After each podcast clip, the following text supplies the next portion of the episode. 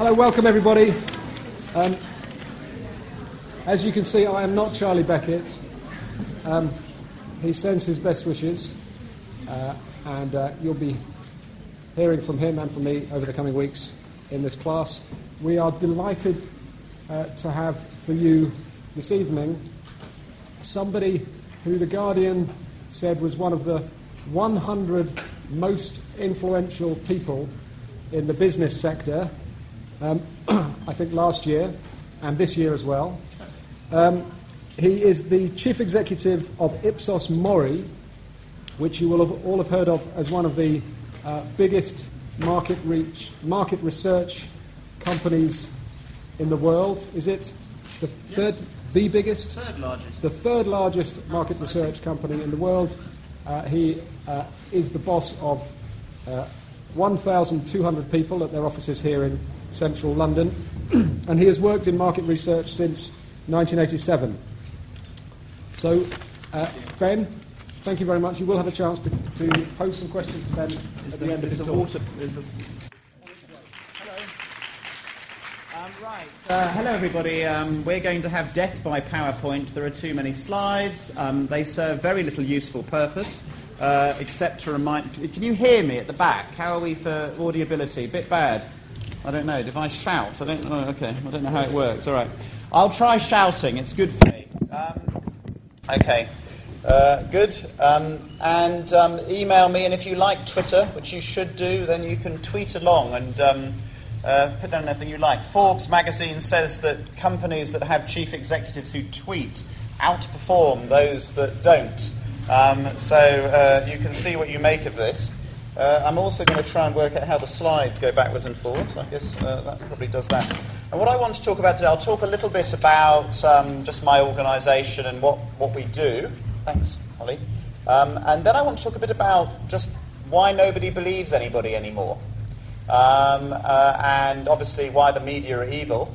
Uh, and then perhaps why market researchers are evil and why we can't predict anything. And then at the end we'll take questions and uh, work, work out what we're doing. So um, the first thing, I don't know if you can actually, oh, I see, okay, so this is great. Um, your, your laptop cuts my slides off or does something strange, but never mind, we'll just, we'll just London is a unique place for, in, for many reasons. Um, you've all chosen to study here, but actually, in terms of my industry, it's one of the things that Britain is still a world, uh, a centre of excellence at. And there are probably more great market researchers in London and the surrounding area than in any other individual city on earth. That's partly because Britain is a very geographically concentrated place, whereas um, you know Germany has Berlin, but the media centre is in Hamburg uh, or America has New York, Washington, and Los Angeles. Here, everything is here.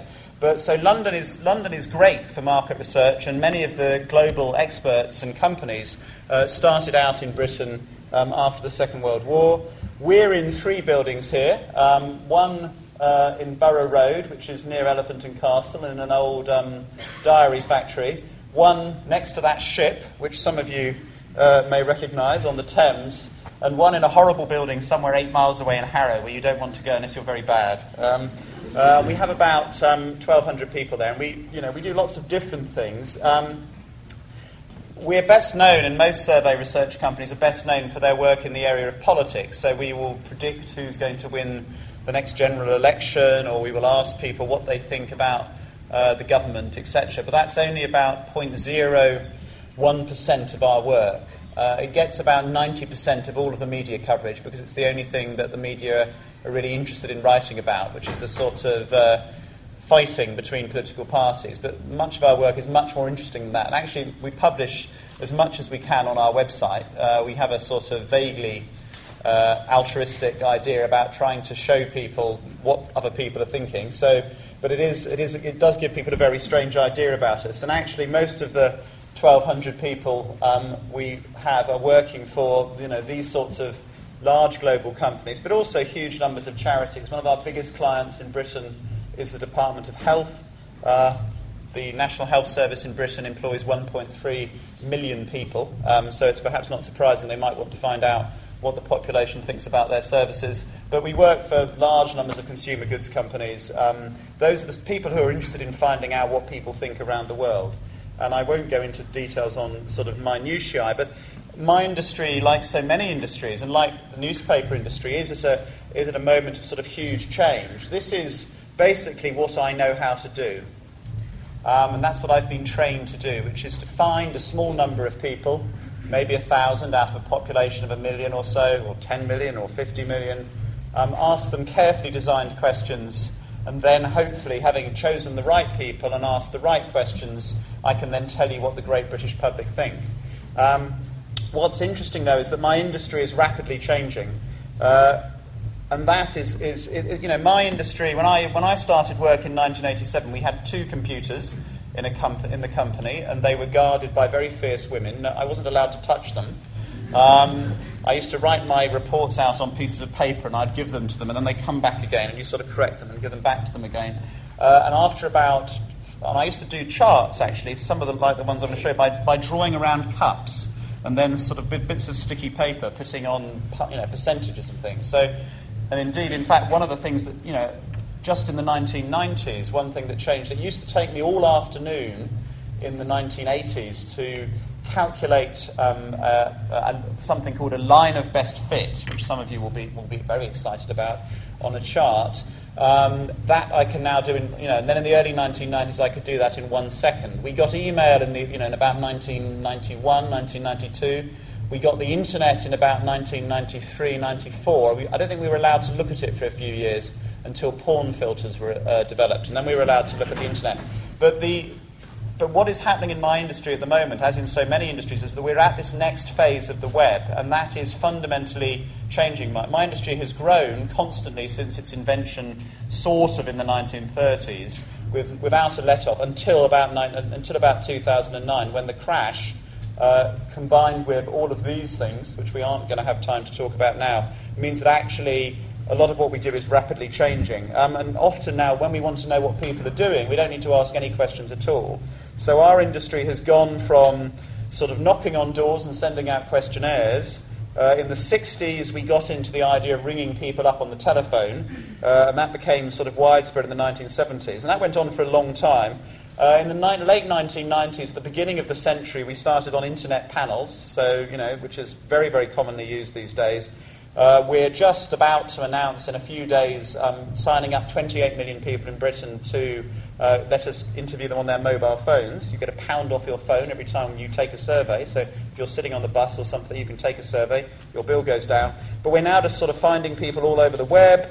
Uh, we don't. We just look at what people are saying on the web.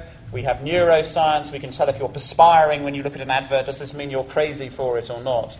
Um, and you know things like you know when I was you know starting out, we can tell you who's going to do well on the X Factor by looking at what people are saying in different blogs, um, on different social media. And this is a fundamental shift in my industry. It's all about sort of passive measurement. And ch- one of the challenges, I think, and I think this applies whether you're going to work in, you know, whether you're going to work in journalism, if you're going to work in politics, it's quite interesting actually. It's these you know, are we these sorts of professions? I don't know how many of you want to be a lawyer or an accountant or something like that, or an architect. Or are we these sorts of professions? Um, and the key difference, obviously, there are lots of professional skills involved in all these professions, but I think the key thing that is uh, absolutely vital to be clear about is general incompetence. What happens if you're incompetent in your profession? And there are very different things that happen. Um, it's different, right? So, you know, if you're bad at flying a plane, it will become very apparent fairly quickly. Um, in our industry, if you're bad, data, you know, 70% of the like whiskers, nothing bad happens. And only very rarely, um, you know, once every few years, do we publicly, it's a bit, and in fact, we don't even have to do this. A lot of research companies don't, don't do political polling, some because they don't like the humiliation. Um, but uh, you know, once in a while we will be tested. This was the perfectly accurate survey on the night of the general election, as the first result, as the, as the ballot stations or ballot boxes were shut, um, where we predicted that the Liberal Democrats wouldn't do quite as well as we had believed. Um, and uh, Iain Dale of LBC said that he would run naked down Whitehall if this survey was correct. Uh, it was correct, but he has yet to run naked down Whitehall. So you can ring in LBC on Saturday mornings and ask him when he's going to do it. Um, but the general challenge we face, and I think 2008 has taught, just reminded us of this, and this in my industry I think is a, is a particular one, is that generally anybody who says they can predict anything is likely to be very wrong. Um, you know, I, there are so many examples, but I love this one, you know. Uh, all thought of thinking, of talking pictures will have been abandoned. It will never be possible to synchronize the sound with the picture. Uh, they did it two years later. That was somebody, a big cheese in Hollywood in the 1920s. And um, Tom Peters, when I look at business, uh, a lot of our work is about predicting which products and services will prosper and thrive, which ones consumers will chase off the shelves. Um, Tom Peters is a, a, an acquaintance of mine on Twitter. He wrote one of the best selling business books in the 1980s called In Search of Excellence. Within, and he, in this, he, he talks about the most successful companies and how wonderful and innovative they are. Within three years of the publication of that book, about a third of them are either bankrupt or in severe trouble. Now, this tells us a number of things. One is that maybe Tom Peters is a charlatan, just a spin doctor. You know, it's bullshit. Or the other answer is, of course, that actually shit happens. And I'm quite keen on this theory. Um, most expert predictions turn out to be rubbish. This is uh, taken from Tim Harford's book, Adapt. Uh, he writes for The Economist, sorry, for the FT on Saturdays, and Tim's very good. Um, and this is looking at what experts said about oil prices in 1981, 1984, 87, 1993. And the white line is what actually happened. And of course, most experts, it turns out, are only about 5% more accurate than the general public. So if we go out onto Kingsway and do polls of the general public about what's going to happen to the economy next year, uh, George Osborne um, or anybody else is only likely, or your chancellor in your country is only likely to be 5% more accurate than people on Kingsway. Um, but what we can say then is that my company, the people who made the software that I'm using now, the people who made the Apple devices that many of you have in your pockets, are all likely not to exist in 100 years' time. Uh, if you look at the 100 largest companies in the world in, in 1912, only one currently exists.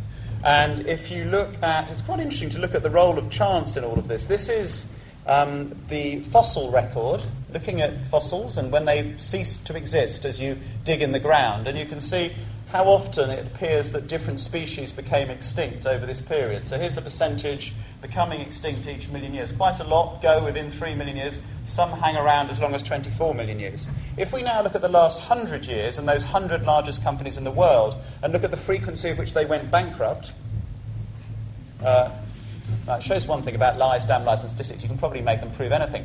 But I think it's just this point that chance happens, and I think we're, we're starting to become more aware of that. But a lot of our, you know, much of our work is still, nevertheless, trying to measure uh, imperfect things. Now, one issue that you might be debating, if you're interested in politics, of course, is this idea that our societies uh, have a fundamental problem of authority. We know that the people in charge are no, you know, impos- pretty useless at running an economy. Uh, we know that most of them, many of them, are corrupt. Um, we know that they're subject to uh, ruthless scrutiny. And therefore, partly as a result of that, of course, nobody trusts anybody anymore. Any, um, is that reasonable? Disagree? Agree? Don't care? Um, yeah. This is um, uh, a, a, study that we do every once in a while, looking at who trusts, um, which professions we trust to tell the truth. Um, and you can see that top of the chart are doctors, professors, as Damien has just pointed out. 74% trust him, uh, bishops and the priests, 68%. 63% trust the police. In America, that figure is 40%. Um, TV newsread is interesting, an interesting sort of journalist. 62% trust them to tell the truth. Uh, and why is that? Because they're journalists, right? And there are some other journalists down here. Well, of course, this is because you can see them talking to you. So, obviously, if they're you, therefore, believe that you would be able to understand if they were lying when you see them reading the news from an auto cue.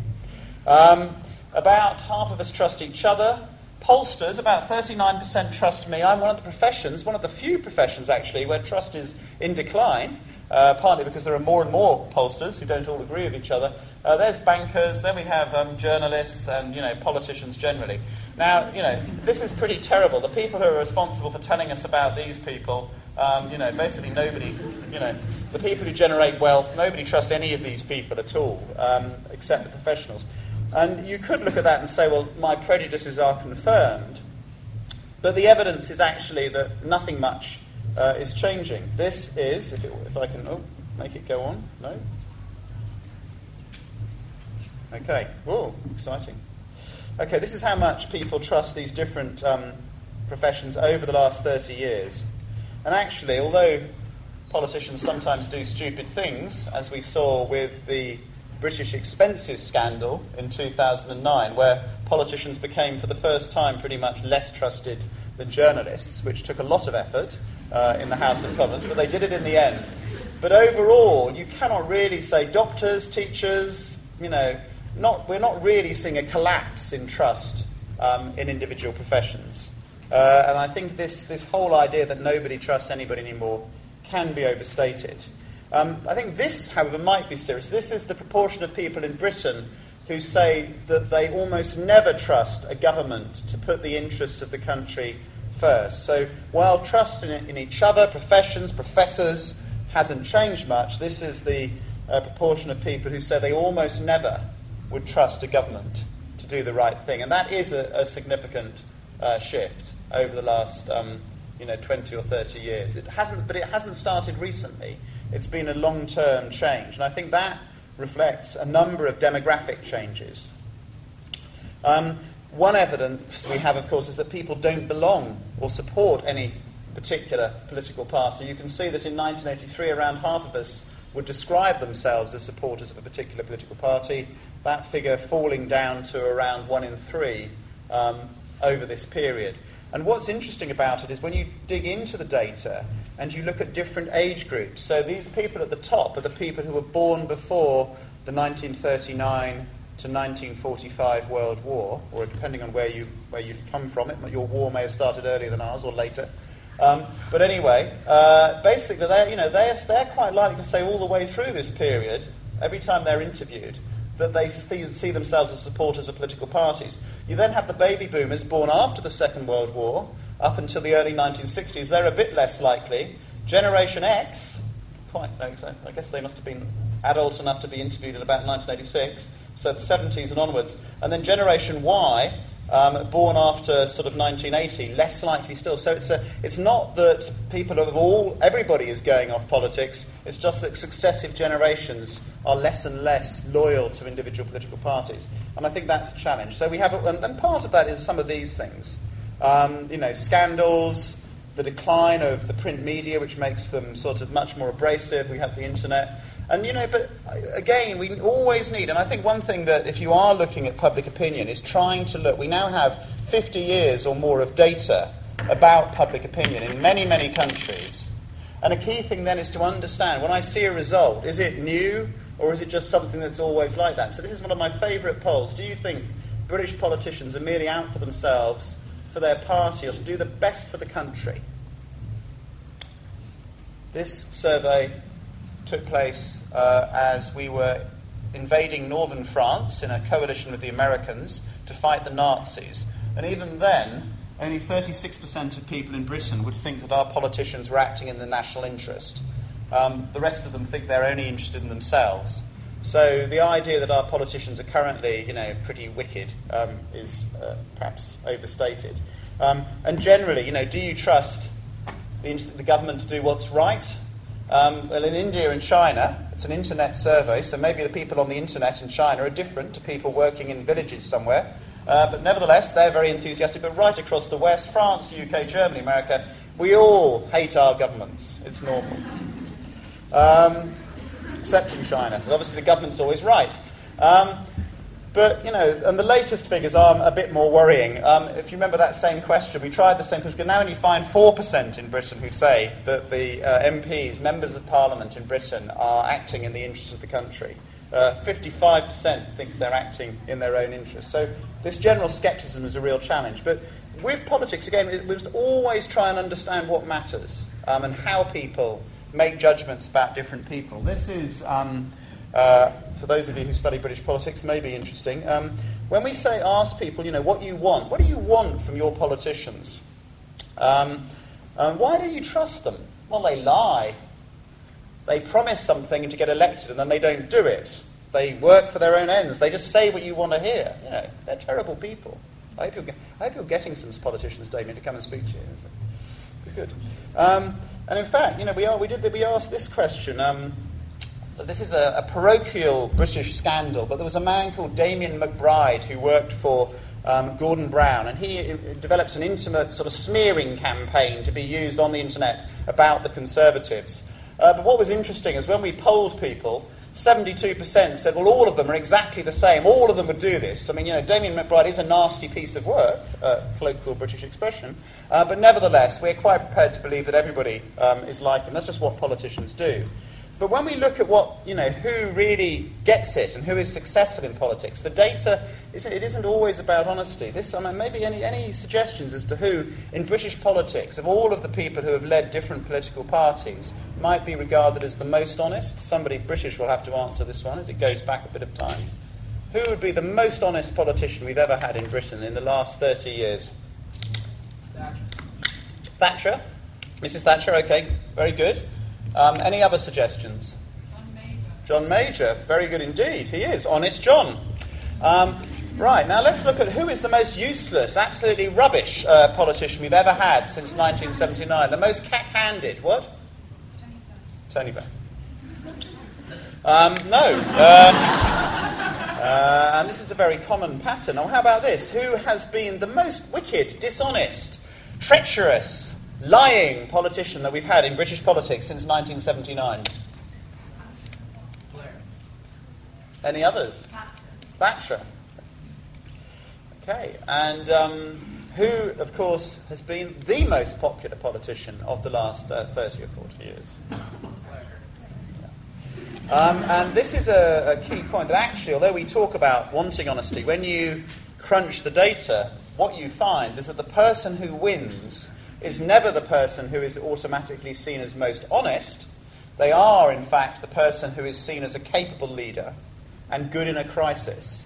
On those two characteristics at the moment, David Cameron still, despite his government's endless problems, still uh, is doing better than Ed Miliband. And so we will see uh, what happens. Um, and if you're really interested, and you can go to our website, there are several reports about this um, the things that actually correlate with trusting um, public institutions, uh, if you trust the health service or the police, it turns out to be these positive things, um, these sorts of factors. So many of the things that we would expect, but when you look at politics, it's different. Um, and it is about ultimately a sort of combination of skill and cunning that people seem to respect, as well as a certain stature, rather than just simple honesty per se. Um, but it, it, really, I think one of the things that, that is difficult um, in our contemporary society is that many, many people now find it hard to know what the facts are or what the truth is.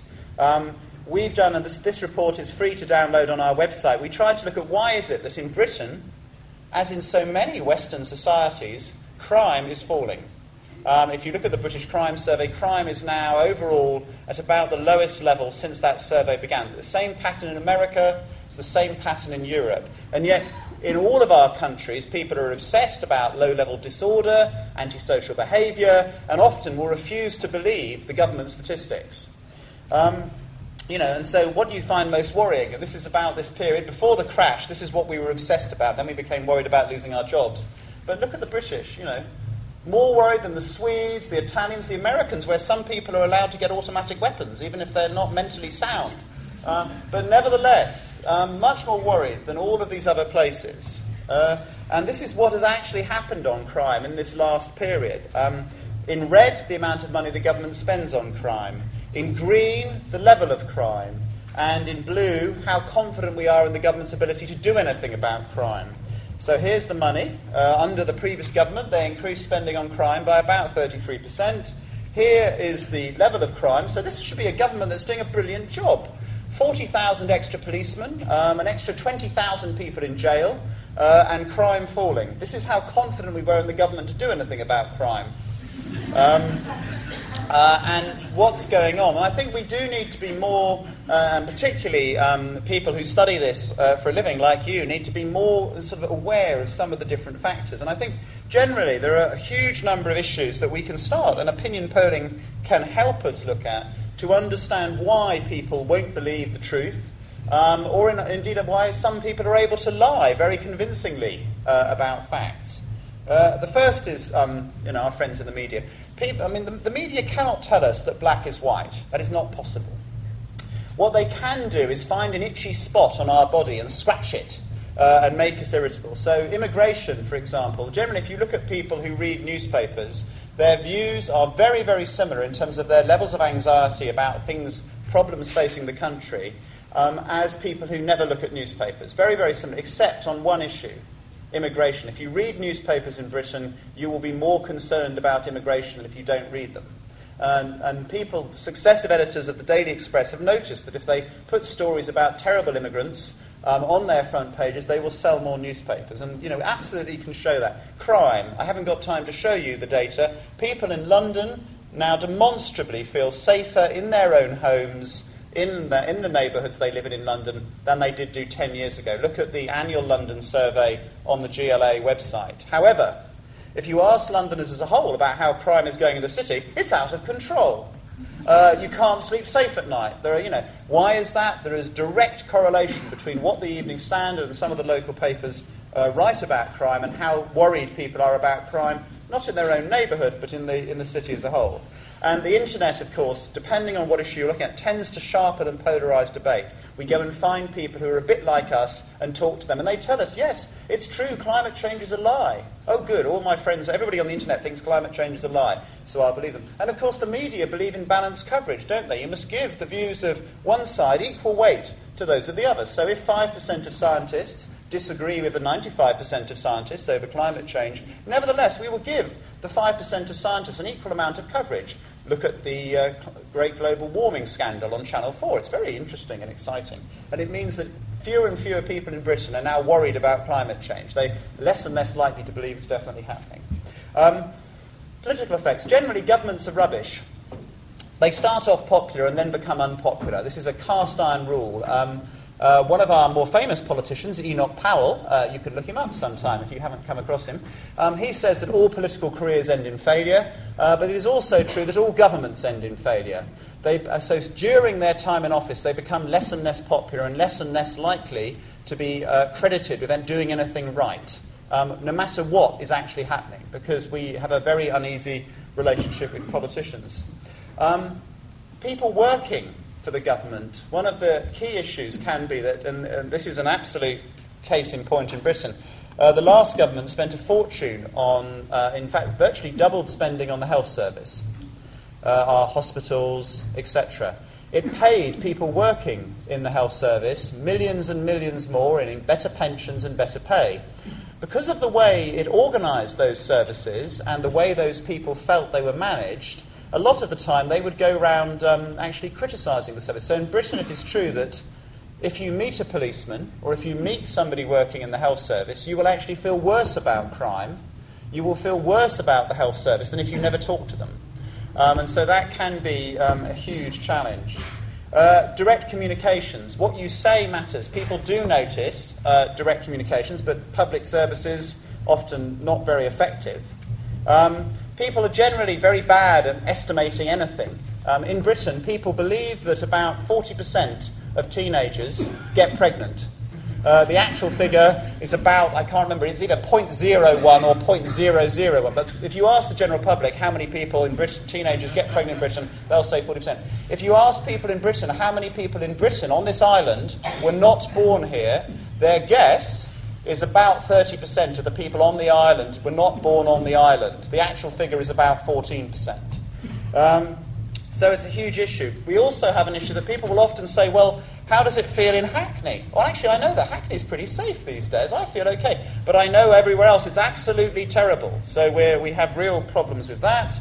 Uh, cohort effects, it depends who you are, we'll skip over that one. And then some other, other huge factors that if you're trying to measure how people feel about things, these will make a big difference. So ethnic fractionalisation just means mixtures of people. If you're running a hospital and you want to know how happy people are with it, depending on where the hospital is, even if the hospital is identical, even if all hospitals in England were identical, they would get different scores from the people using them depending on where they were. Um, uh, you can see this in London. Uh, you know, if you want to be treated here, do not go to Newham General. You will not be happy. Um, and one of the factors turns out that very, very mixed places turn out to be harder to serve and to please than communities that are very homogenous. So if you take, you know, take the, one of the best hospitals in Britain is based in Newcastle. If I move that and I lift it up into the air, Newcastle is a very white, very deprived part of England. Some of the happiest people in England, the fattest, the poorest and most racist. Um, I don't know if anybody's here from Newcastle. It's a wonderful place to go out. I want, I want, it is, it really is. It's have a great nightlife. But if I take that hospital there and drop it into, say, Brent or Hackney, its scores and ratings from the public will immediately get worse. So we need to be clear about that. And we need to be clear about how people pick up on one piece of evidence and selectively give that far more prominence when they make mental judgments about the world. One of the reasons why people believe that crime is out of control in Britain, or indeed in London, is because of signal crimes. Uh, and this is, for example, in London, one year, about three years ago, 32 teenagers were stabbed to death. Half of those teenagers actually had very, very serious criminal records, although you won't have read about that in the papers. And what that does, though, the coverage of those crimes means that the 7.5 million people living in London, who all report in their own neighbourhood of London feeling safer than ever, believe that crime is completely out of control. And in fact, in this island of around 60, 65 million people, the highest ever level of concern about crime was related to the murder of one 11 year old. It was a tragedy. It was a tragedy, but it was one 11 year old but it's the media's coverage of that event and what that people then take, the meaning people take from that, to tell them about the state of our society. So we need to be aware of all of these things and the fact that actually people's expectations are changing. And this is one of the reasons why it becomes harder and harder to tell the truth. And then finally, I just wanted to sort of talk about my own little word, because actually one of the things that we're trying to do all the time is to test for these things. So I'll show you some examples. Um, here are two surveys about moving a news programme. In Britain, historically, we have often had on um, the independent TV channel the news read at 10 o'clock at night. Uh, and as you can see, we've got uh, two survey results here showing whether or not people suggest that we should move that uh, news channel's broadcast at 10 o'clock. So, whether you like, do you like the result on the left or the result on the right? Well, they both say completely different things. Now, why is that? Well, the reason is that um, half of the sample got asked this question. There has been a proposal that ITV should change its lineup of programmes. One part of this would be to move the news from 10 o'clock. In general, how strongly would you support or oppose moving the news from 10 o'clock to allow ITV to show other programmes? Fairly neutral question. The other half of the sample get asked the same question, but then we read something else out as well. If there were no evening news at 10 o'clock, ITV could show a wider range of programmes films, dramas, documentary, sports, comedy, and two hour feature films not suitable to be shown earlier in the evening could be shown about a break for the news. It's also a factually correct statement. And depending on which of those you do, you get a massive difference. One of the things that we're trying to do then is not to deliberately show you only this answer or only this answer. It just shows how easy it is to change people's responses, particularly where they do not have well defined views. And you need to be very, very careful about who commissioned the poll, um, what was the question wording, although most reputable pollsters will try and ask neutral and balanced questions. But that's a key issue. This is an interesting one on development. Um, this is from uh, a place outside Manchester. It's a national park. Uh, it's around the town of Buxton, Glossop, and the Hope Valley, a very beautiful part of England. And you can see that people here, are you satisfied with the way the council is controlling building and land development? No! Don't like that. Um, do you agree that more needs to be done to preserve the historic nature of our town centres? Glossop and Buxton, these are nice places. Yes, we must preserve it. Remember, one of the few things that unites everybody on this island is our heritage. That's what we think is the best thing about Britain When you ask British people, is heritage. Um, I would support more houses being built if it meant better shops and facilities. The shopping is not good there. No, I don't want more shops. I don't want more houses. This area needs more housing and jobs, an area of high youth unemployment, even before the crash. Uh, 31% against, 29% agree, the rest haven't got an opinion. And then we took that same statement and half the sample, randomly chosen, we added four words to the statement so young people stay. Suddenly, 62% agree.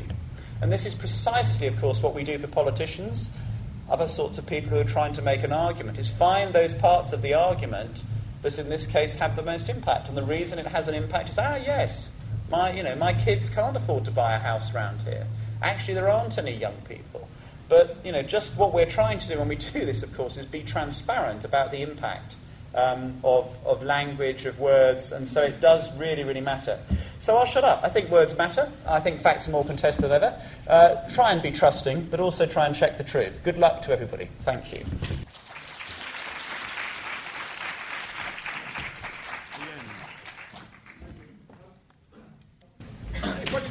If I can start off with some, some questions before I invite questions from everybody else. Um, there are a couple of points in your talk when you, uh, you speak about direct correlation between uh, media uh, exposure uh, and various outcomes. Yeah. So you were speaking about, in a macro sense, the collapse of trust thesis. Yeah. And you said that this is correlated with scandals, uh, certain forms of media representations, for example. And later you were, you were speaking about uh, various other forms of, of, of direct link between media exposure and, for example, um, you know, the, you, I think the example you gave was the Evening Standard writing about crime and perceptions about crime. Now, in media and communications studies, and this is a media department, there's a lot of reticence Yeah. about drawing inferences Yeah. about media effects. Yeah. So, can you tell me just the methodological background to what you do? So what we've done, I mean, I think there's a number of things. I don't think you can ever um, prove this, but what we do do is look at day-by-day coverage. Um, so some of the best work that we've done has been actually in the area of the health service, where you're looking at daily samples of, of, of texture analysis. This is actually pre-internet, or certainly pre-easy access to news media on the internet. Daily analysis of press coverage linking that to daily interviews with people about which newspapers they looked at and didn't look at and what they actually recall noticing in those newspapers, and then separate questions about their attitudes. So if you take the National Health Service, for example, what I can prove to you is that whenever there is an anniversary of the National Health Service, in Britain it was founded in 1948, the weekend, first of all, I can show you that the weekend of the anniversary, I can show you the press coverage, which is collected on a like-for-like basis, on a daily basis over the course of a year. Strangely, at the, on the weekend of the anniversary, the press coverage goes up, so we can prove that they wrote more about uh, the NHS. I can then show you that that weekend, that weekend, not a general, not a month later or another, but that precise weekend, awareness peaks of the anniversary. It's a shame my, my computer isn't connected, or I'll show the And then, of course, we can show it decaying afterwards as they go on and move on to other things. And then separate questions we asked that weekend on this example, and I'll come on to the immigration one, were how happy were you with the NHS? The weekend where the, the press coverage of the 60th, uh, the 50th anniversary of the NHS was at its peak, satisfaction with the NHS went up by 16 percentage points. It's flat throughout the year. The anniversary coverage goes up because, of course, on our hypothesis, and I cannot, this is the bit I cannot prove, is that people in Britain love the NHS. In surveys, they say it's the, after heritage, it's the thing they're most proud of. You saw the opening ceremony of the Olympics. How many countries would have people in hospital uniforms parading around? Uh, and that's because Mr. Boyle has his finger on the pulse. And so what you're doing is r- reminding people about the feel-good aspects of that brand, about the things they feel proud of. Uh, with immigration, as I say, the analysis we did there was to look uh, more generally uh, at people's the general attitudes of issues which we ask every month. Um, and we also ask which newspapers you read every month. What are you worried about? And as I say, when you control for everything else, people who don't read newspapers are actually just as likely to say, I'm worried about Iraq or the economy, but consistently, for whatever reason, people who read newspapers are more worried about immigration. Now, it may be that if you're worried about immigration, you like reading newspapers that tell you it's a big problem, or it could be that if you don't, you know, the newspaper is reminding you all the time that it's a big problem. I leave that to you to decide. We know that Okay. most people in Britain are. So, does that, I don't know if that helps. That, that's of- immensely helpful. People might want to follow up. Just one final um, question from me, if I can get my voice back. um, the last part of your talk was really fascinating when you showed how changing the wording of a question changes the outcome. Yeah. Now, you mentioned some of your clients. They range from political parties to big brands to the government. Yeah. Um, and you kind of alluded to the fact that you work with your clients to come up with the questions. Well, no, How I know I know that there's a code of practice Yeah, yeah, yeah. which you which you subscribe to. Okay, sure. Can you just talk us through briefly how the process Okay, works? Sure. Okay. Well, actually, we have an ethics committee uh, internally where, um, and I actually get fired by quite a few clients for not asking the questions in the way that they want. Although generally they don't like it when we then publicly go out and say that. Um, you know, X just uh, tried to ask some questions, and we, we have got a fairly good history of litigation in this area. So we, we believe that we should be able to do opinion polling for anybody. We would have probably worked for Joseph Goebbels, Goebbels if he was around. We believe that it's a science, you know, this is a, this is a combination of art and science, and we should be able to ask neutral questions using our professional skills in the same way that a doctor or a lawyer would work for somebody will generally defend the murderer and somebody will generally cure a murderer in a hospital. Is that true of every polling company? Uh, I couldn't possibly comment. Um, but generally, what there is is transparency in our industry. So you, it's, it's, if you're reputable, um, and I think this is the point, you do have to publish the results fairly quickly, including all of the questions that you asked, how the survey was conducted. I mean, with all of these things, um, uh, it's a challenge. What I think what you're alluding to, though, is that we will not. I think if you really wanted to pick it, pick it apart, it is partly about not asking about things that people don't want to ask questions about. Um, and, you know, occasionally, actually, I sometimes force, there was an, actually an interesting one on something recently where I forced a question into the survey that they didn't want me to ask, and I just asked it anyway. But because we're trying to protect our reputation for independence, I mean, there's no point in hiring me to do something if I'm just producing any old answer you like. Why not just go and make it up? Use, use SurveyMonkey or do it yourself, you know. So if you want my uh, professional, if I'm going to put my professional reputation on the line, such as it is, I have to be confident that the questions I ask are unbiased. I think there's a, what I was showing you, the, but the one angle of what I was showing you at the end is that in political communications, and I understand there may be a few people here interested in that, of course, what you're trying to do is help politicians make the case. I will not ask biased questions on their behalf for publication, because that would just be stupid and counterproductive. But what I will do is say that, for example, if you're going to talk about the need to build more homes in Britain, it is probably best not to talk about them being built on greenfield sites. Uh, and you may wish to find some other form of words, or it is better not to talk about X. Um, one of the things that pu- public uh, government ministers, I think in Britain and in many countries, love doing is talking about reform, uh, or particularly public services reform, as though this is something that's going to make the electorate horny, you know, and excited. Uh, when actually, you would be better off talking about, you know, what are the benefits that this is going to deliver, um, rather than the process of reform per se. So language matters always, and you can use research to improve the language you use. Most, you know, most if you see most of the, uh, you know, the uh, presidential debates will have language in them that has been focus grouped. Okay. Uh, sometimes it's counterproductive. I'm sure we have people waiting to uh, ask questions, make comments, or go to the pub. respond. Um, one here and then one here. Uh, thank you for that talk. Uh, really interesting stuff. I have kind of a particular question. On, Can everybody hear this at the back? Yep, okay. uh, I'm, I'm curious kind of about the internal workings of the company. You said you have Okay. 1,200 employees in London. Uh-huh. Uh, besides the obvious thing, which would be, I guess, you know, uh, composing questions, what do they do? Um, they're, well, they're working with clients to understand what their problems are, what the issues are that they're trying to understand.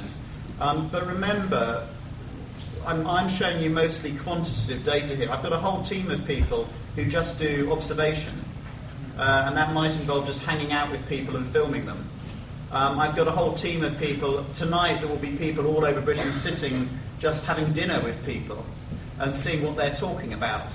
Um, so there's a whole range. Of, so some of them are doing data collection, some of them are doing analysis, some of them are doing presentations like today. Um, you know, there'll be a whole combination checking data. I mean, there's you know, there's three or four hundred people involved in sort of processing data, um, ana- analysing it, looking at models, etc. I mean, yeah, there's a, there's a massive range of different things.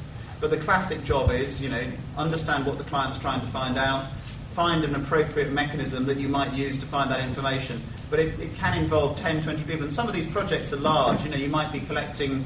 Uh, there's one project we do that we, where we send questionnaires to the patients of every doctor in England.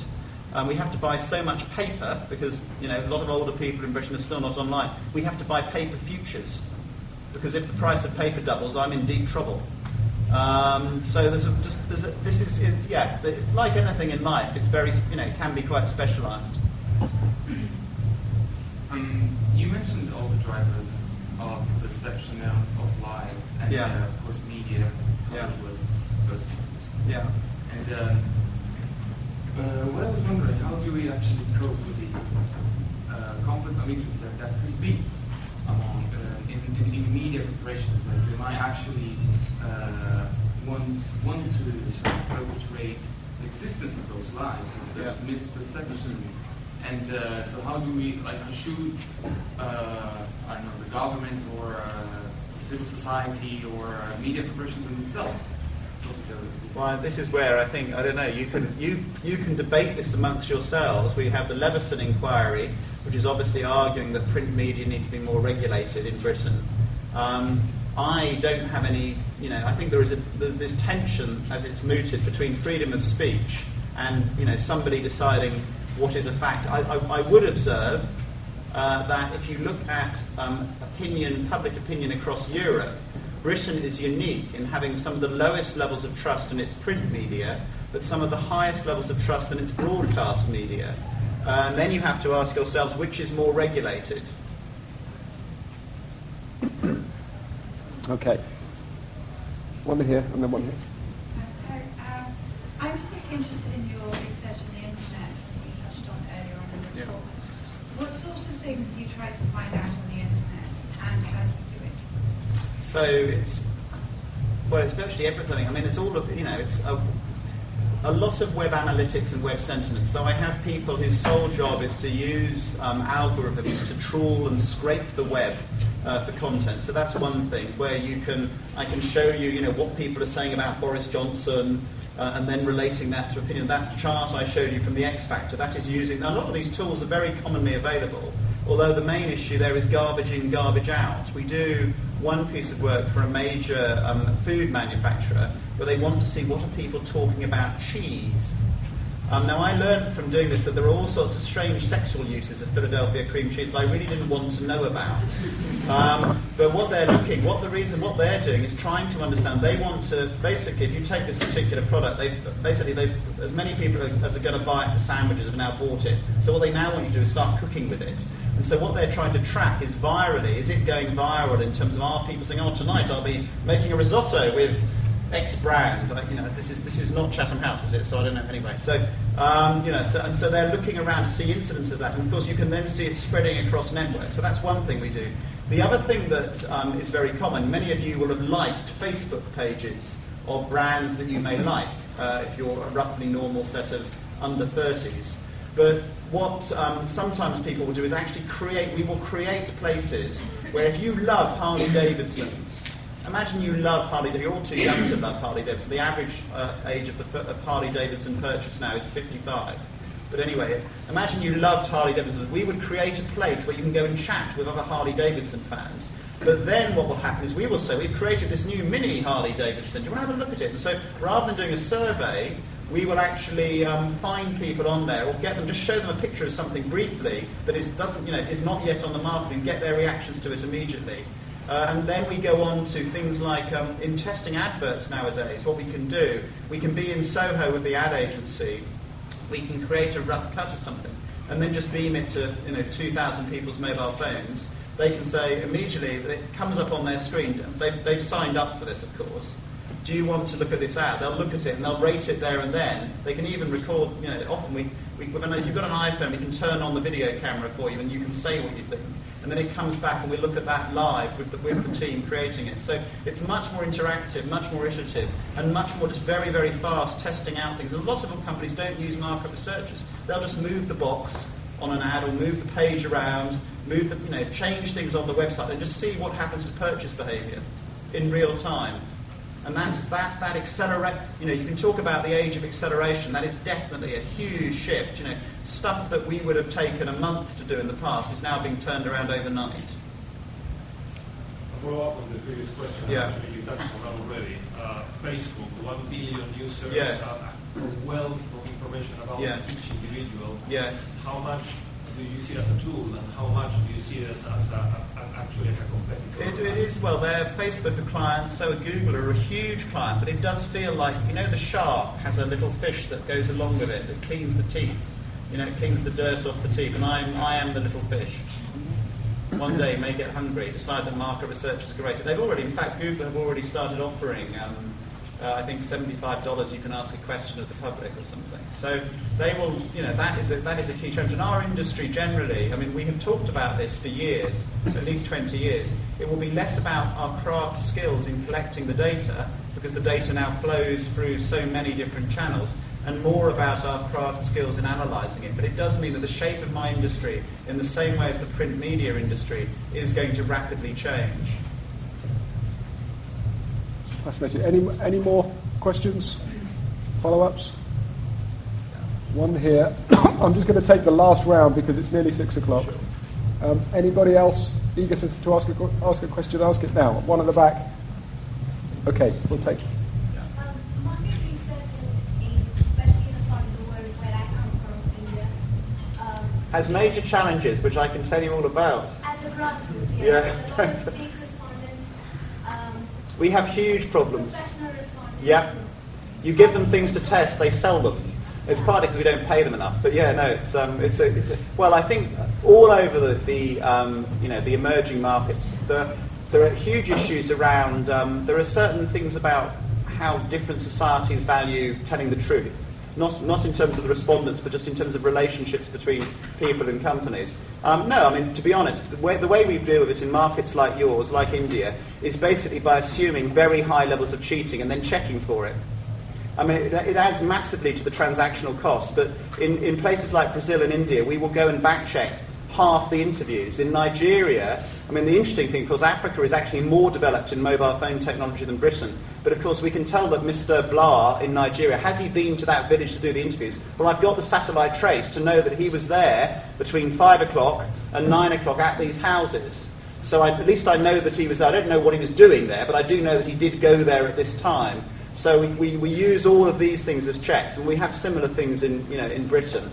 Um, and, then the, and then the other thing, wherever you are, if you're in a developed market or here, is lots of you could. It's very people are very bad at cheating. Interviewers actually, they tend to they're not very ingenious when they cheat. So we usually find out, but it's a it's a big cost. Is that what you were referring to? Was there anything else? Yeah, that's what I was referring to. Okay, one at the back. Yeah. Um, I know that uh, surveys you carry out obviously are the property of the client who have asked you to carry it out. Yeah. But do you by any chance put on your website any survey you carry out? For example, if somebody wanted to do something with their dissertation or thesis and tap into information, is your website a one-stop shop for everything that your company done? do, you, Okay, do you put the data up there or just the we charts? do know we put the data up there as well. You can go and download the, the, the, um, the computer tabulations. Basically, the rules that we occupy is if you decide to commission me to do a survey, I don't know what it would be about. If you don't, if you pay me to do it, I will do it to professional standards. But if, it, if, it, if it's to remain secret and you don't want anybody to know the answers, then it stays secret. So strangely, Procter and Gamble, Unilever, a lot of people don't wish to share with their competitors their data. However, if you go to our site, you will find masses of polls, some by advocacy groups, people who want to prove that people don't want to kill foxes or hunt badgers or, or whatever, but also a lot of other data. The, gov- the government, under freedom of information, increasingly just publishes all the data. Um, and there is more data out there than most journalists ever find because journalists generally are useless. At, I mean, the, the classic thing in Britain used to be that um, if the government wanted to publish something without journalists finding out about it, it would put it into the House of Commons library, which in theory is accessible to them, on Friday night, about 9 o'clock, and they never found it. What they do now is they put it on a website, but about 20 clicks back from the front page, and journalists still don't find it. I think, I'm afraid 20 people have just tweeted your Yeah, well, that's journalists generally are useless quote. Um, but Ben Page, thank you very much for a fantastic uh, talk.